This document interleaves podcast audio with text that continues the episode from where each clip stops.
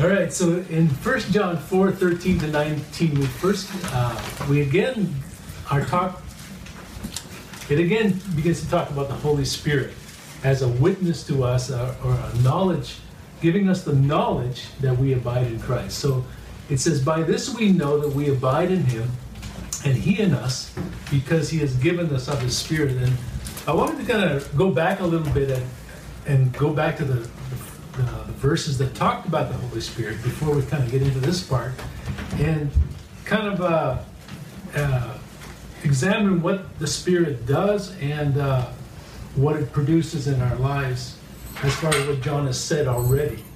And then we're going to get into what it's saying today. So going back to 324, uh, if someone could read that out loud, 1 John 324.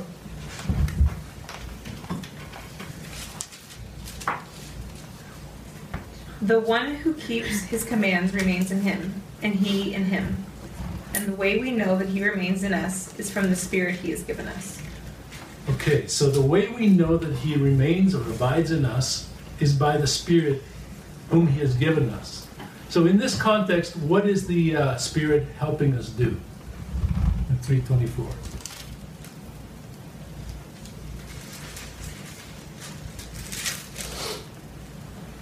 Maybe that's. Uh, Keep his commandments. keep his commandments. So what, what would be a short, I'm just going to use the word obedience.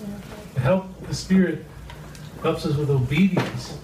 And that's how we have an understanding. We keep his commandments, and by this we know that he abides in us by the Spirit whom he has given us. So the Spirit helps with obedience, and in the context, it's talking about um, abiding in God based on the fact that we're keeping his commandments. So going up to 4 2. Somebody read that one out loud. By this you know the Spirit of God. Every spirit that confesses that Jesus Christ has come in the flesh is from God. Okay. By this you know the Spirit of God, the Spirit that confesses Jesus Christ has come in the flesh. So there's a there's a uh, the confession that Jesus Christ has come in the flesh, or God come in the flesh. We won't get into all all of that meaning right now, but there's confession of truth about who Jesus is that we've already talked about quite a bit. So we know uh, that the Spirit of God produces this confession that Jesus Christ has come in the flesh. 4 6, could somebody read that one?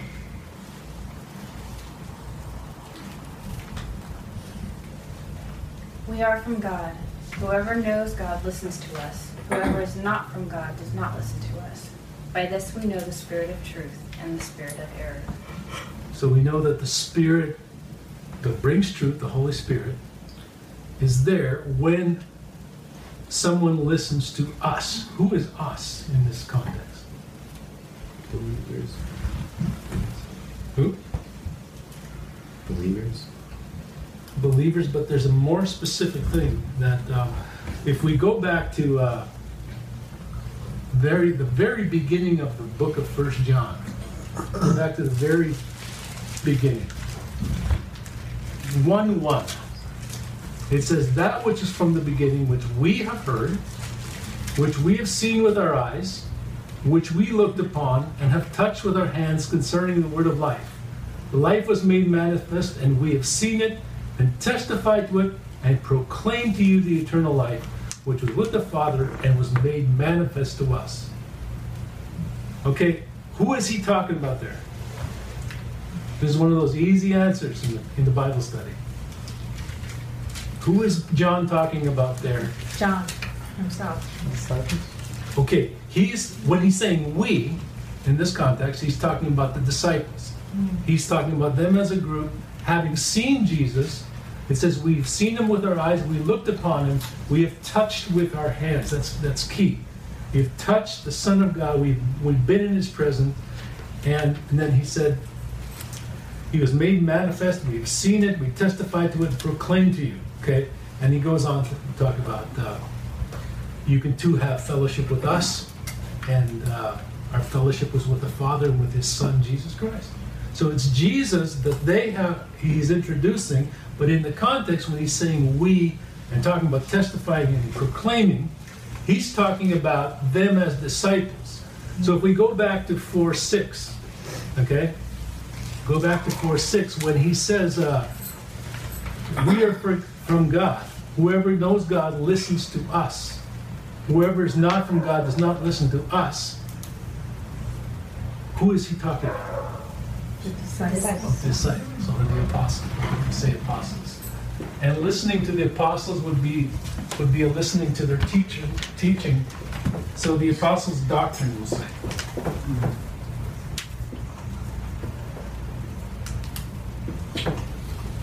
So, so when we get to this one here in, um, I've kind of gone back and forth on this, and I've looked in different people that are. uh, been written commentaries on this, and they kind of don't agree, and sometimes they just gloss over it. But in verse 13, when we, he begins to talk about us, by this we know that we abide in him and he in us, because he has given us of his spirit.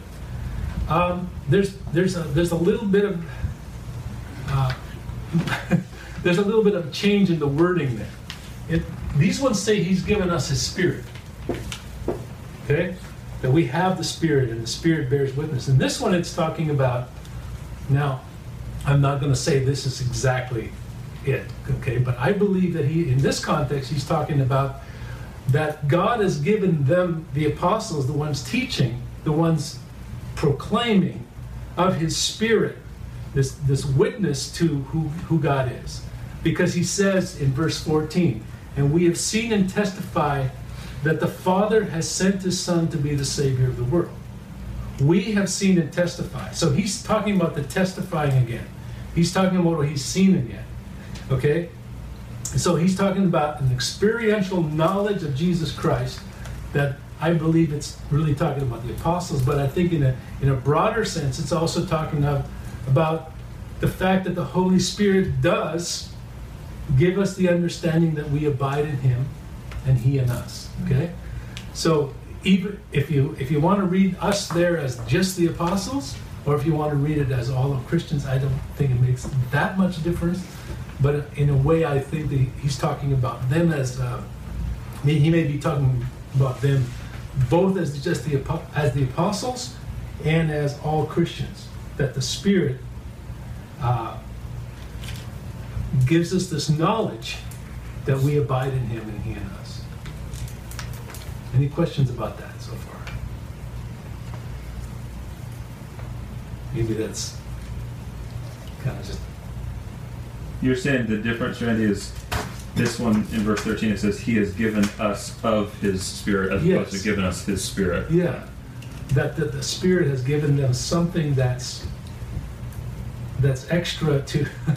But but then then as I've I've read it and I've gone back in my mind and thought, well, maybe it's maybe it is actually talking about how we know, kind of like where it says in in uh, Romans eight sixteen, the Spirit Himself bears witness with our spirit that we are children of God. Now, how does that happen?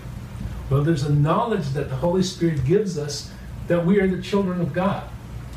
And it may be talking about something similar to that here, and I think you mentioned something about this, Jared, when we were talking, but um, whatever it is, the Holy Spirit is there testifying to who Jesus is. Now, if you go back to John when Jesus was talking about the Holy Spirit, he talked about this one that he would send, and he says, when he will, will come, he will testify of me. Okay? He will give glory to me. And, uh, and a bunch of other things that the Holy Spirit would do. So, but it, it says in this verse that this is how we have this knowledge that we abide in Christ because we, we have the Spirit of God in our lives. So, we'll kind of move on from there. Um, one of the things that uh, kind of notes on verse 14, this phrase, Savior of the world, it says, We have seen and testified that the Father has sent His Son to be the Savior of the world.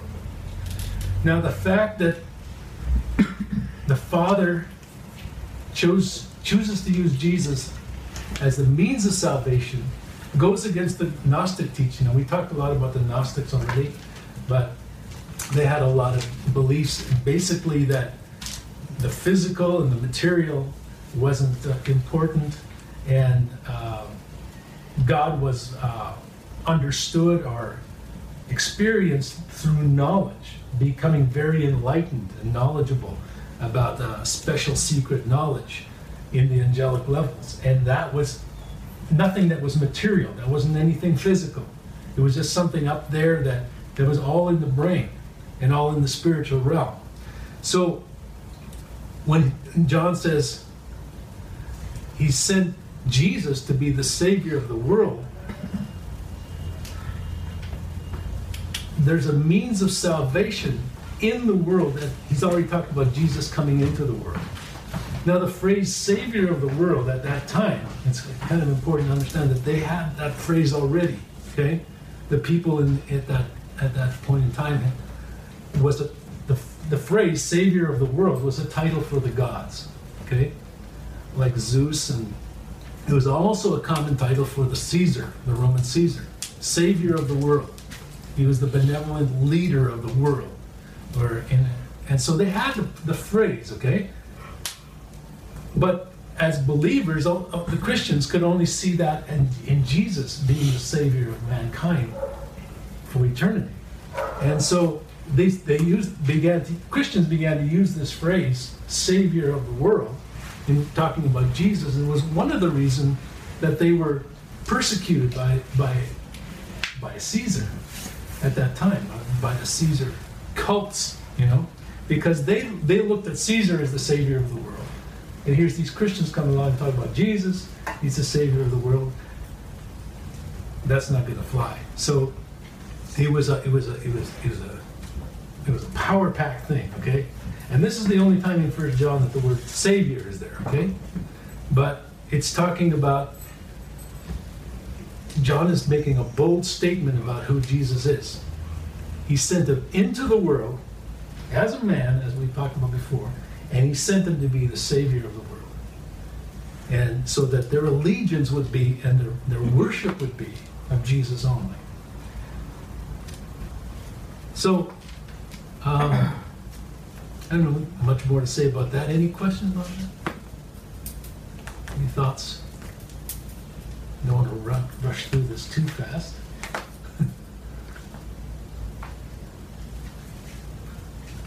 All right. Verse 15.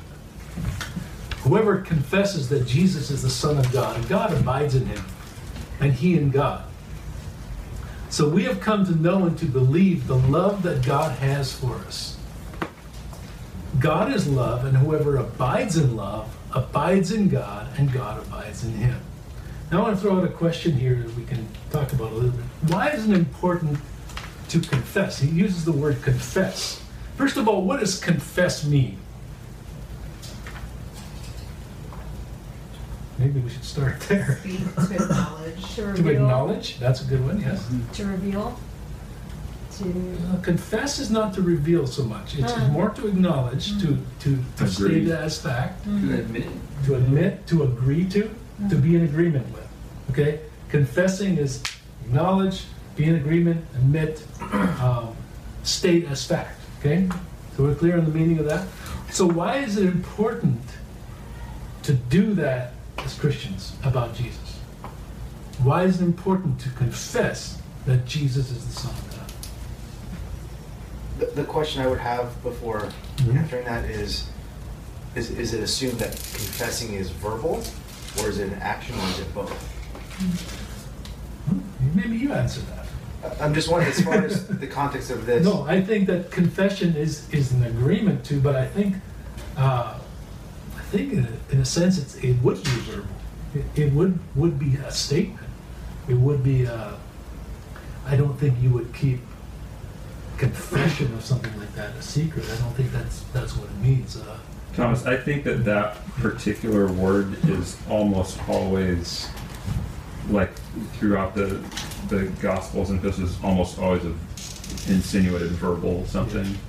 Even though we understand confession sometimes as, I mean, I'm confessing to God right now, even though I'm not verbalizing, but I'm pretty sure that it has a connotation, not 100%, but of verbalizing. It's con- it's co- it feels contextual though, because if you're saying confession, like if I'm confessing my sins Mhm. to another believer, mhm. you know, that's like I'm letting out a secret. So that could be revealed. But if it's confessing like um, like um, I'm play, uh, pledging allegiance Mhm. to something, I'm confessing like Mhm. I don't know if I, it's like a pledge, so to speak. It feels like confessing Christ in that instance. It's like I'm confessing that this is this is He, so to speak. You know. Does anybody know off the top of their head what does Romans ten nine say? We confess with our mouth Jesus Christ is Lord. Okay, it says if we confess with our mouth that Jesus Christ is Lord and believe in our heart that God raises him from the dead, we will be saved.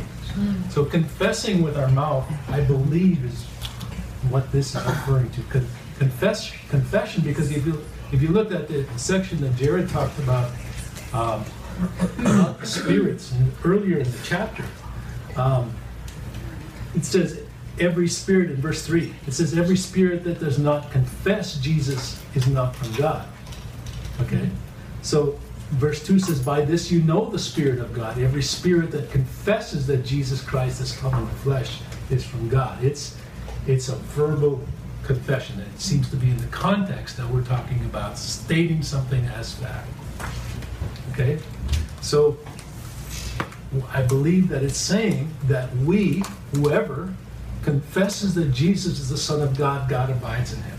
Now, why is, again, back to the question, let's say, let's assume from the context and from other verses like Romans 10 9, that confession that Jesus is Lord or Jesus is God come in the flesh has to be a verbal statement.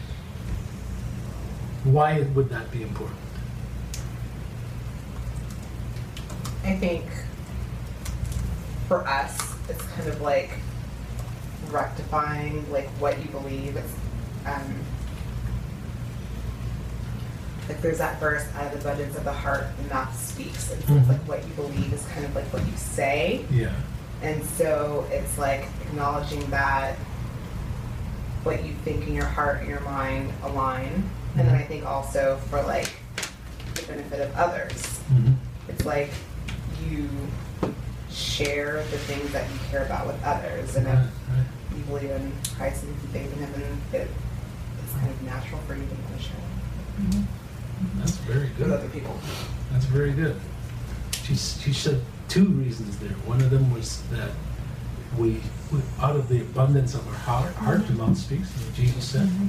So we say what's what we really believe, and we speak it out if it's a truth that's this important, especially. Mm-hmm. Like Jake just asked me who I was going for in the NBA Finals. I, I don't have a problem saying I'm for the Warriors.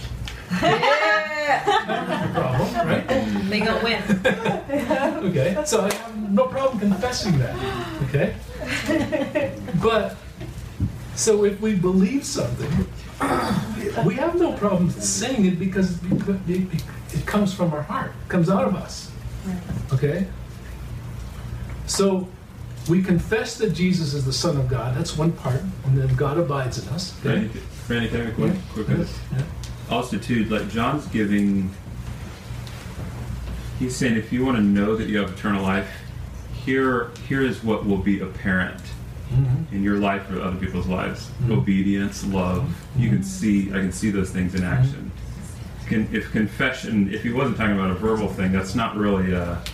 Well, I don't, I don't know what's. It, it, but if you want to see what's apparent, well, somebody that's actually confessing truth with their mouth, or maybe even their actions to kind of support that truth. But, but that's what John's wanting to say. Here's what's apparent in people's lives that do believe and do have eternal life, and I think Mhm. it's you can you can see confession in somebody's life out of what they say.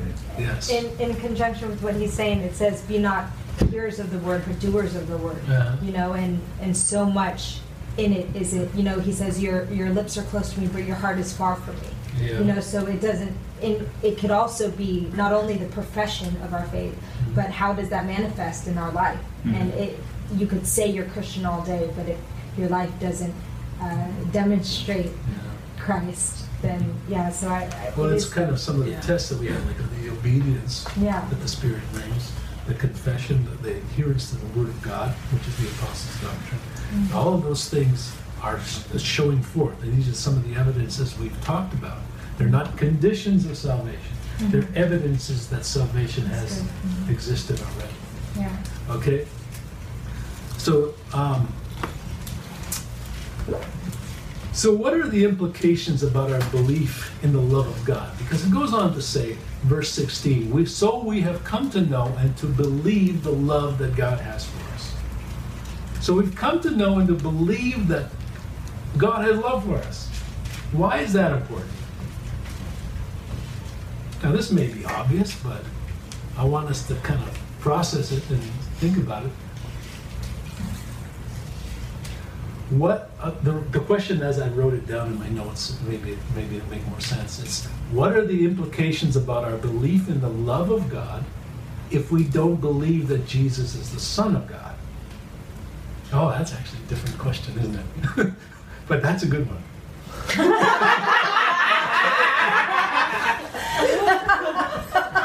I just thought I had, I thought I had captured it, but I, I didn't.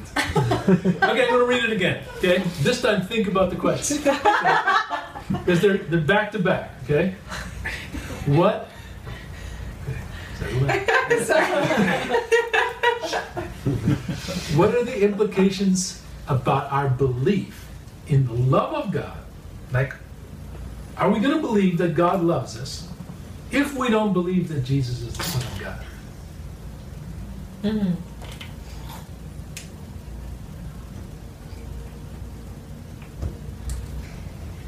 Well, I think I think that's what a lot of people do or try to do. Mhm. You know, I think mm-hmm. That's like one of the biggest you know, problems or failures with having that, that deeper connection, that personal mm-hmm. one-on-one, and because they don't they don't want to accept Jesus as the Son of God. you know. So they feel they can go another route, but that's the only way. Right.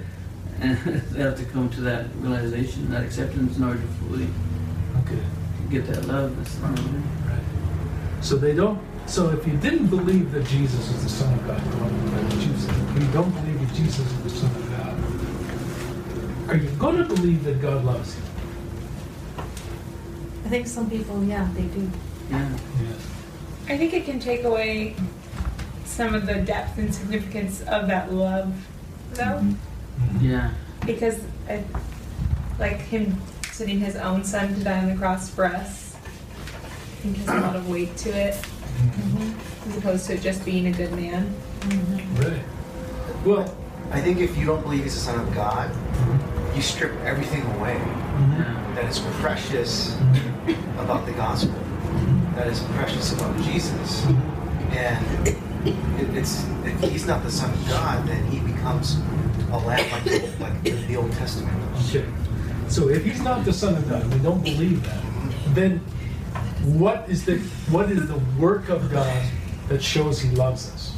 That would be the question. Hmm. I, I think that you still you still have everything that came before Jesus. So like just like people loved God before Jesus came, and they still honored God and respected God and were in awe of all His, know, the moon and the stars and everything else that you know. But there's not the salvation, and there's not the the love for you know. So like He, that's where there is and there's still this this problem you know for for people who don't accept Jesus. They mm-hmm. they can taste the love. They they know it's there, they still have it, but they don't they don't get the full mm-hmm. you know, um, the, the whole thing. You know, it's kind of like you get to look inside, like like, and so they know it's there, but they don't get to go all the way in and you bathe in it. You know. I think that's true. I think one of the things that we, if we look back pr- prior to Jesus on the earth, God had a means that was through the shedding of blood, through sacrifice, uh, that He gave the, to the nation of Israel.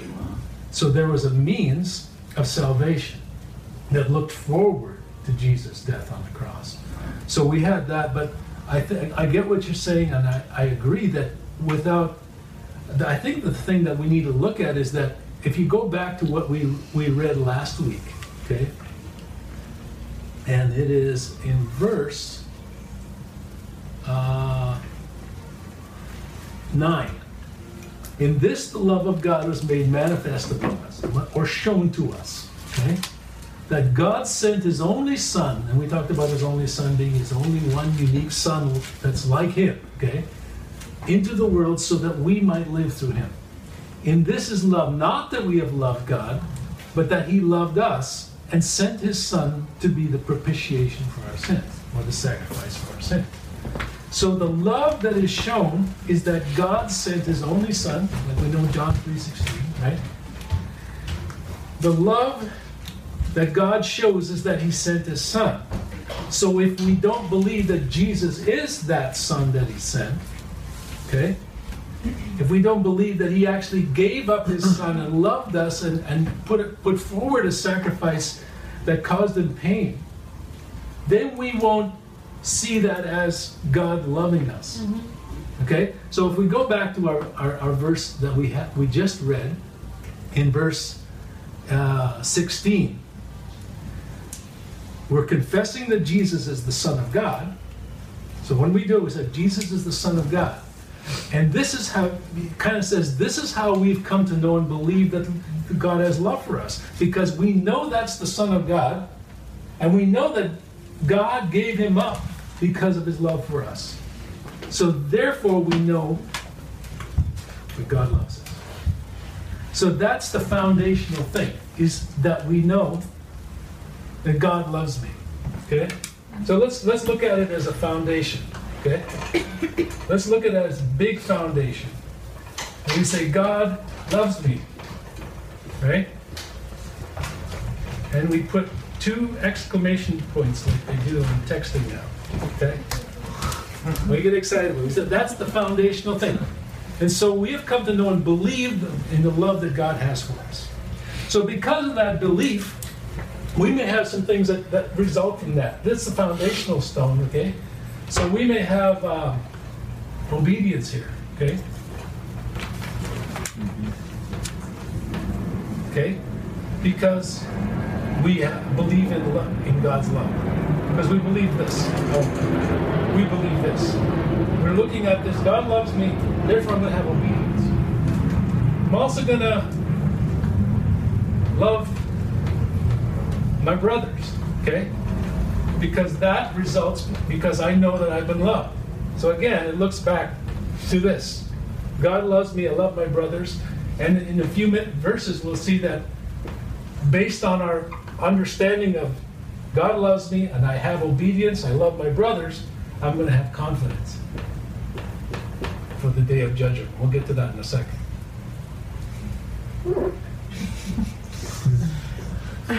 So that's not going to topple, don't worry. It's, this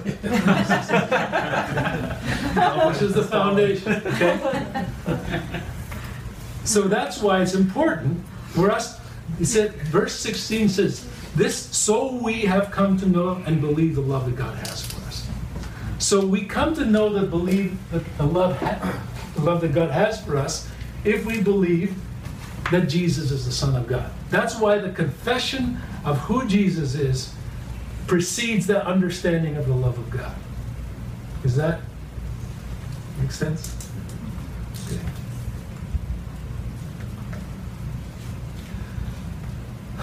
See, where am I here? It's a con- confesses is a is a truth, confessing a truth. Um, it's as one guy pointed out, it's not enough that a person has some kind of love in his life. Okay? He has to confess to there has to be truth in his life that leads to this kind of love that Jesus has because we, he understands that there's love. It's not, and we talked about this little phrase last week, but I want to kind of point it out again because it's key in, in our society. Because I, I, if you Google God is love, you find a lot of weird things about it. There's Buddhist beliefs, there's all kinds of different things. And I went to this one YouTube video. Basically, what, what the guy said was I see all this diseases, starvation, earthquakes, floods, famines, and he showed graphic pictures of all these different things. And he says, God can't be love. God is not love. Because my understanding of God, of love, is that God wouldn't allow this. So we substitute, this is why this statement is so wrong. What is wrong with the statement we talked about last week? Because, Love is God. because because like love is kind of like a universal term, but but just to like let to to say that love is God is is to like let love rule over you. Mm-hmm. That's it. Love rules. Love become, and our definition of what love is becomes the ruling factor, mm-hmm. which which becomes love becomes the idol. Okay. Or our conception of whatever love is becomes the idol, and it becomes God. Mm-hmm. It becomes God. So our conception of love becomes God in our life. It, it, rules over everything else. So we can say, well, that's not love, and that's not love, and that's not love. So therefore, God is not love. Because everything I understand about love isn't being met there. So there's an idolatry here when we say love is God. But God is love because of sending Jesus Christ. Is that, is that, does that make sense? Mm-hmm. Clear? Okay. So we move on. We get to this one. Verse 17. By this is love perfected with us, so that we may have confidence for the day of judgment. Because as He is, so also are we in this world. Now, as I'm going through this, I'm thinking, okay, well, what judgment is this uh, talking about? Because, as you know, as believers, we're waiting for Jesus to return. And in a sense, if we, when Jesus comes for the church, we'll be taken with him. So that's kind of the judgment that we as believers will, will uh, have.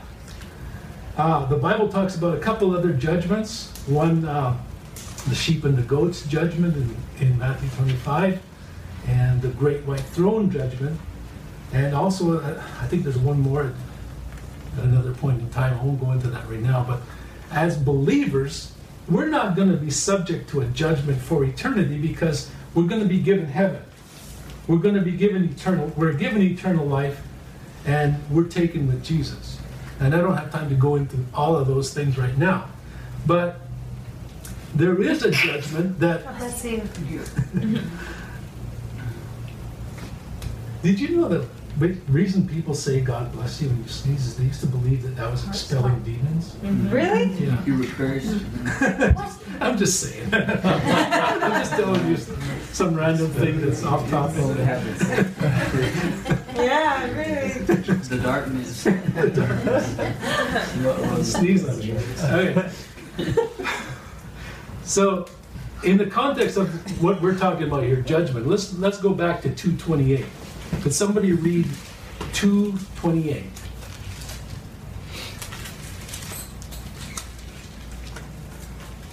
I think context is important to understand further verses down in the, in the chapter because the mindset of the guy writing is where he's at with what he's writing about.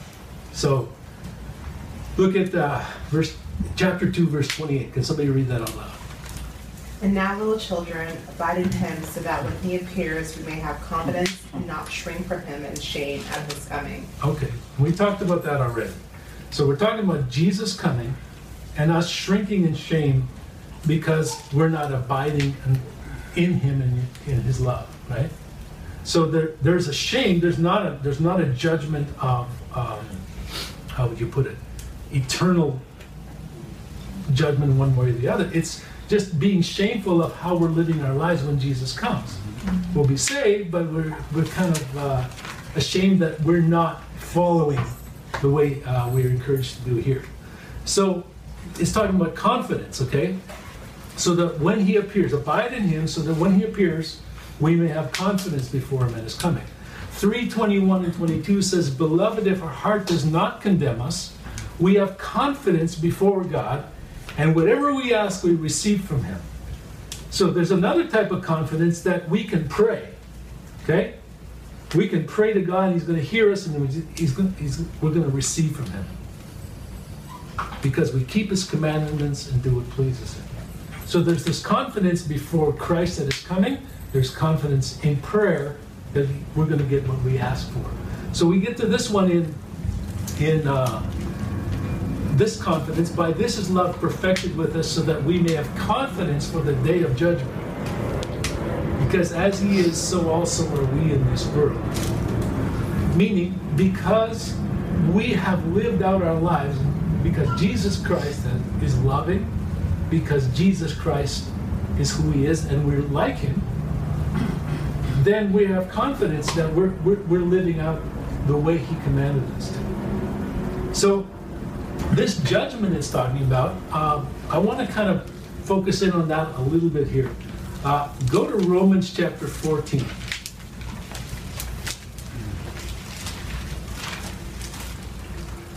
Could I get somebody to read verses 10 through 12?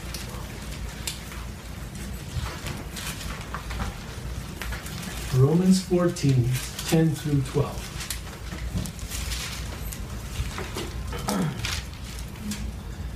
Why do you pass judgment on your brother? Or you, why do you despise your brother? For we will all stand before the judgment seat of God. For it is written, As I live, says the Lord, every knee shall bow to me, and every tongue shall confess to God. So that each of us will give an account of himself to God. Okay, there's this, there's this, this statement, each of us will give an account of himself to God.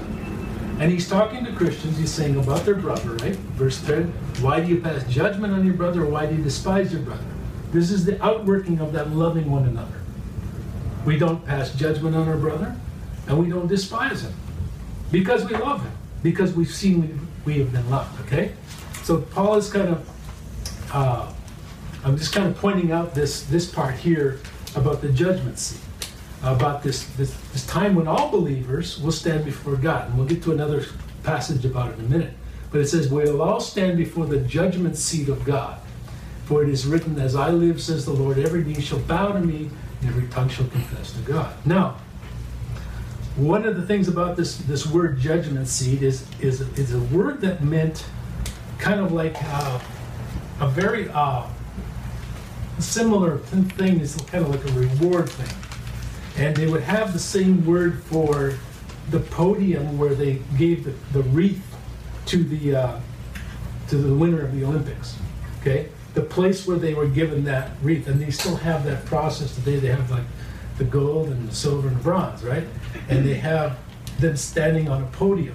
And in the old Olympic times, they used to they used to used to come up kind of to the front, basically, you know, and get this get the uh, get the the crown or the, the achievement put on you. And I think Kim was be familiar with this type of thing. She, she's involved in it. So you get a winner, there's a crown, and everybody comes around and they receive their reward. It's that kind of system. Okay, so it's it's a reward system. So what this judgment seat is not a judgment necessarily of is not a judgment for sure of eternity because it's talking about brothers. Christians, believers, right? But we're going to give an account of ourselves. So let's go to 1 Corinthians 4, verse 5. Somebody read that.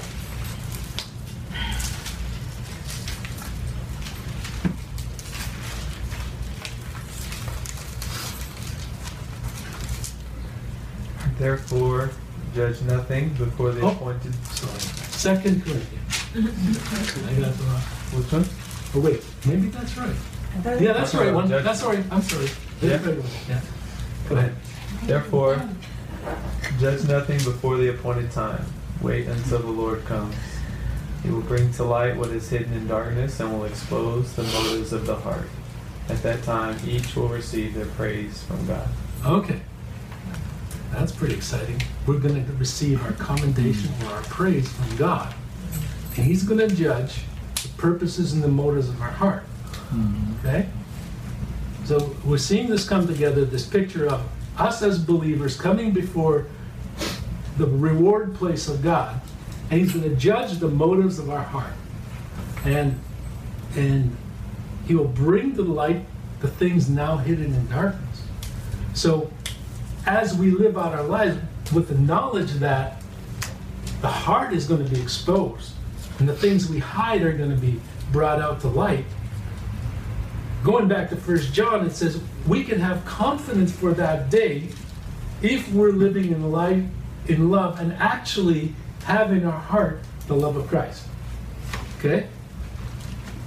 One more scripture is in 2 Corinthians 5 9 and 10. Somebody read that. This is, a, this is a, a study in and of itself, but it, I'm pointing it out that this particular standing before God and receiving the reward or commendations or praise from God is something that believers will go through.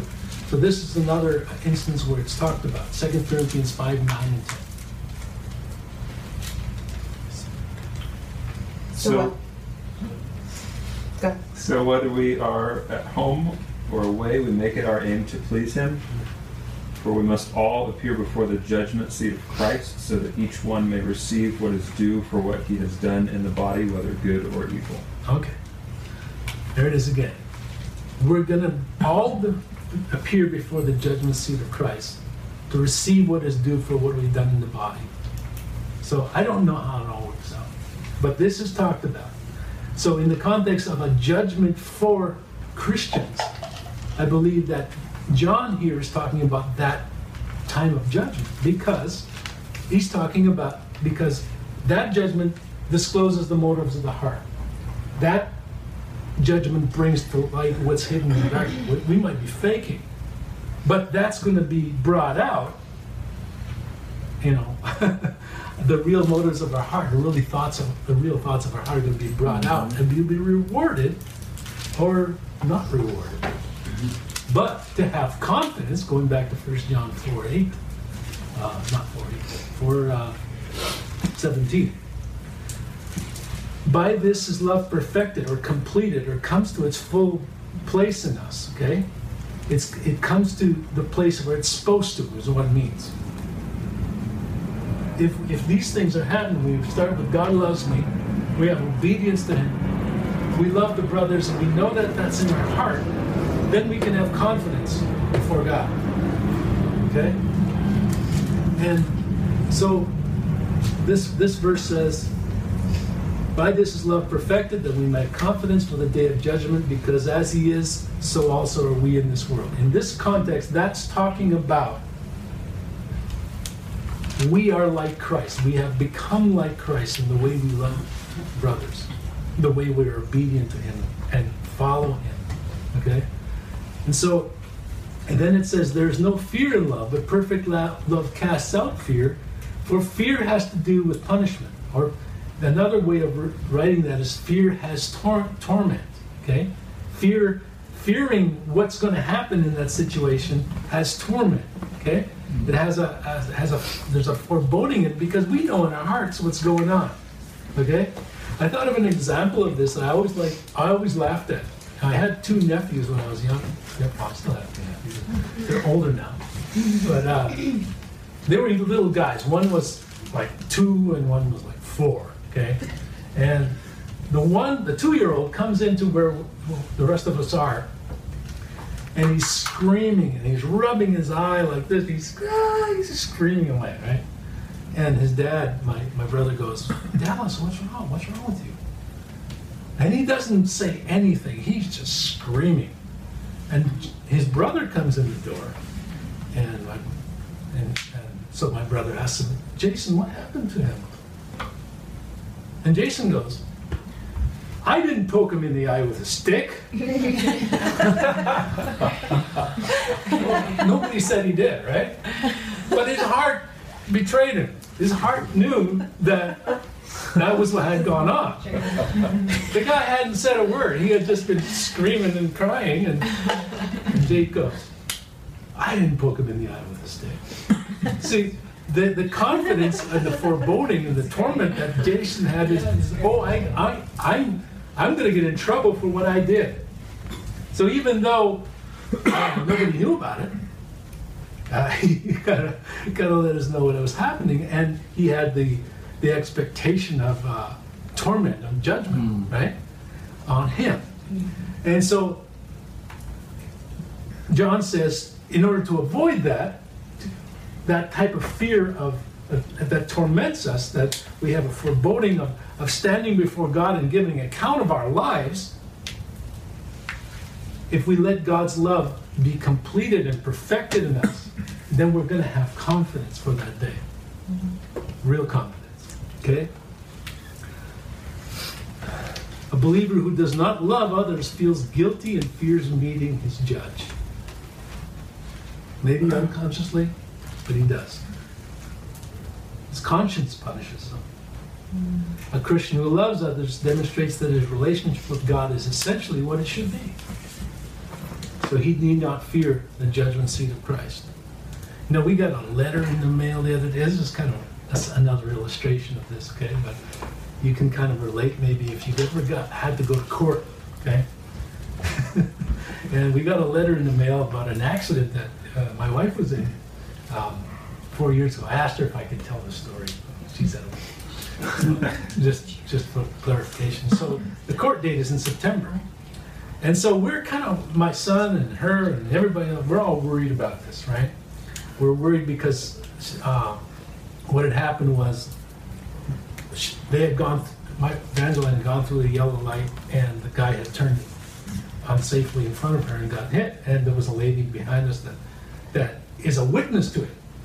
And she's a witness and they're gonna get her testimony and she's, and they, I called the lawyer, I said, what's going on with this? He said, oh, don't worry, we got this lady that's gonna testify that she also came through the light too. It it had just changed and most people did an unsafe. And the lawyer said, you also have everything taken care of under your insurances. If, and the amount they're asking for is gonna be taken care of, even if they win. But you have somebody that's gonna speak for you. And this kind of reminded me of that. If we have, if we have sin, we have an advocate with Jesus mm-hmm. Christ, the righteous one. But also the sense of relief that came over, knowing that we're probably do well win the case. Also, even if we don't, it's taken care of. Now, if that isn't an illustration of the gospel, I don't know what is. right? So, how great is our confidence for the day of judgment? Okay.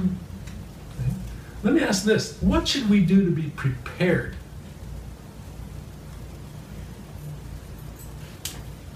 As a church, what can we do for each other? Any thoughts on that? I think it goes back to this um, foundational cake. I know what that is. Um, It's building But- blocks. yeah, okay, Yeah, so. bricks. But, I like the cake idea. oh, I don't know. Oh, I like this cake. I like the cake too. Yeah. Wedding cake. It's a Zen thing. But Okay, just keep I saying. think what you're- like being obedient to the word Mhm. and then like loving one another. Like I think all that kind of like falls back down to that foundation of us loving God. Like we prepare for the Mhm. judgment by being obedient to the word by loving one another because that's how people know Mhm. Is built on that foundation. Yeah. Right, yeah. I think that's accurate. One of the things I was thinking about in this, in this, in this illustration was, there's a lot of people that start over here, I know what I should do. I'm supposed to obey the commandments of God. So we start that as our, our foundation. And we're gonna, you know, it's, it's, it's kind of a failure, right? Completely. And then we have, uh, well, I'm supposed to love the brothers, so we try to love, but it's forced. And we have confidence, but no, it's it's it's a very weak confidence. It's confidence. It's weak and it's full of shame. Hmm. Okay? And we're supposed to get up here, decide to get these things as our foundation for God loving us. It's not going to work. Mm-hmm.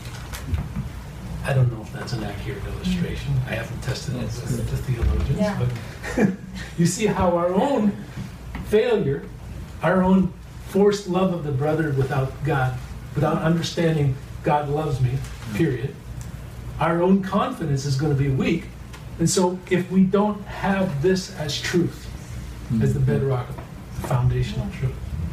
So I think that one of the things that we could look at is when we're looking, looking at what we can do for each other to kind of reinforce this is, let's go to Hebrews 10, 23. This is just some things that, um, this is not everything, it's not, exa- not an exhaustive list by any means.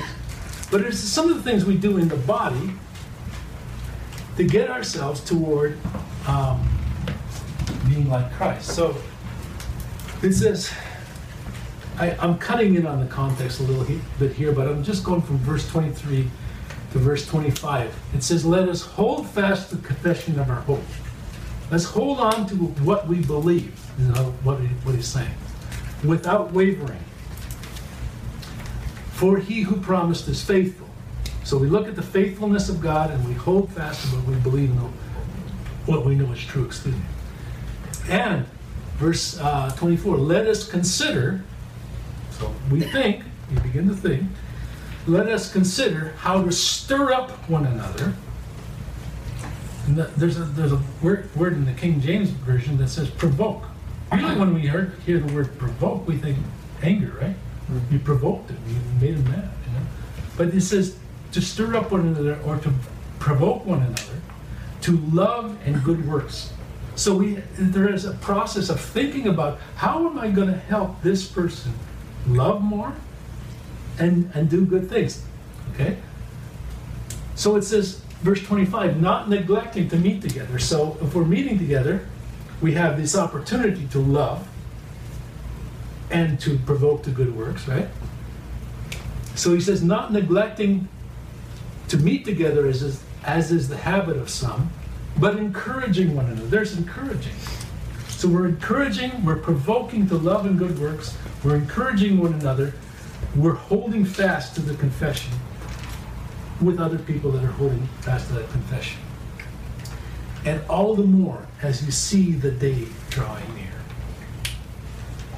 The day of Christ, the end. So there's there's something that we can look at, right? There's there's there's some practical things how we can encourage each other in these things to obedience, to loving the brothers, to holding fast the confession that God loves me, that Jesus is the Son of God, that He sent into the world.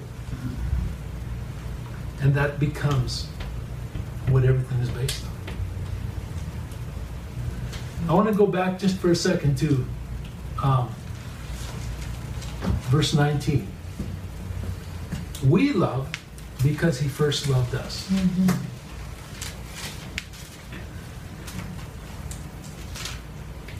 If we don't believe, if we don't understand the love of Christ, if we don't have, have, if we haven't come to this place where we know and believe the love that God has for us, that will not happen. We won't be able to love. So John keeps over and over going back to this, going back to uh, that bedrock thing. Okay, we love because He first loved us, and that's that's that's why it's so fundamental to know that Jesus is the Son of God. God sent Him into the world, and He loved us by sending Him into the world the sacrifice for sin.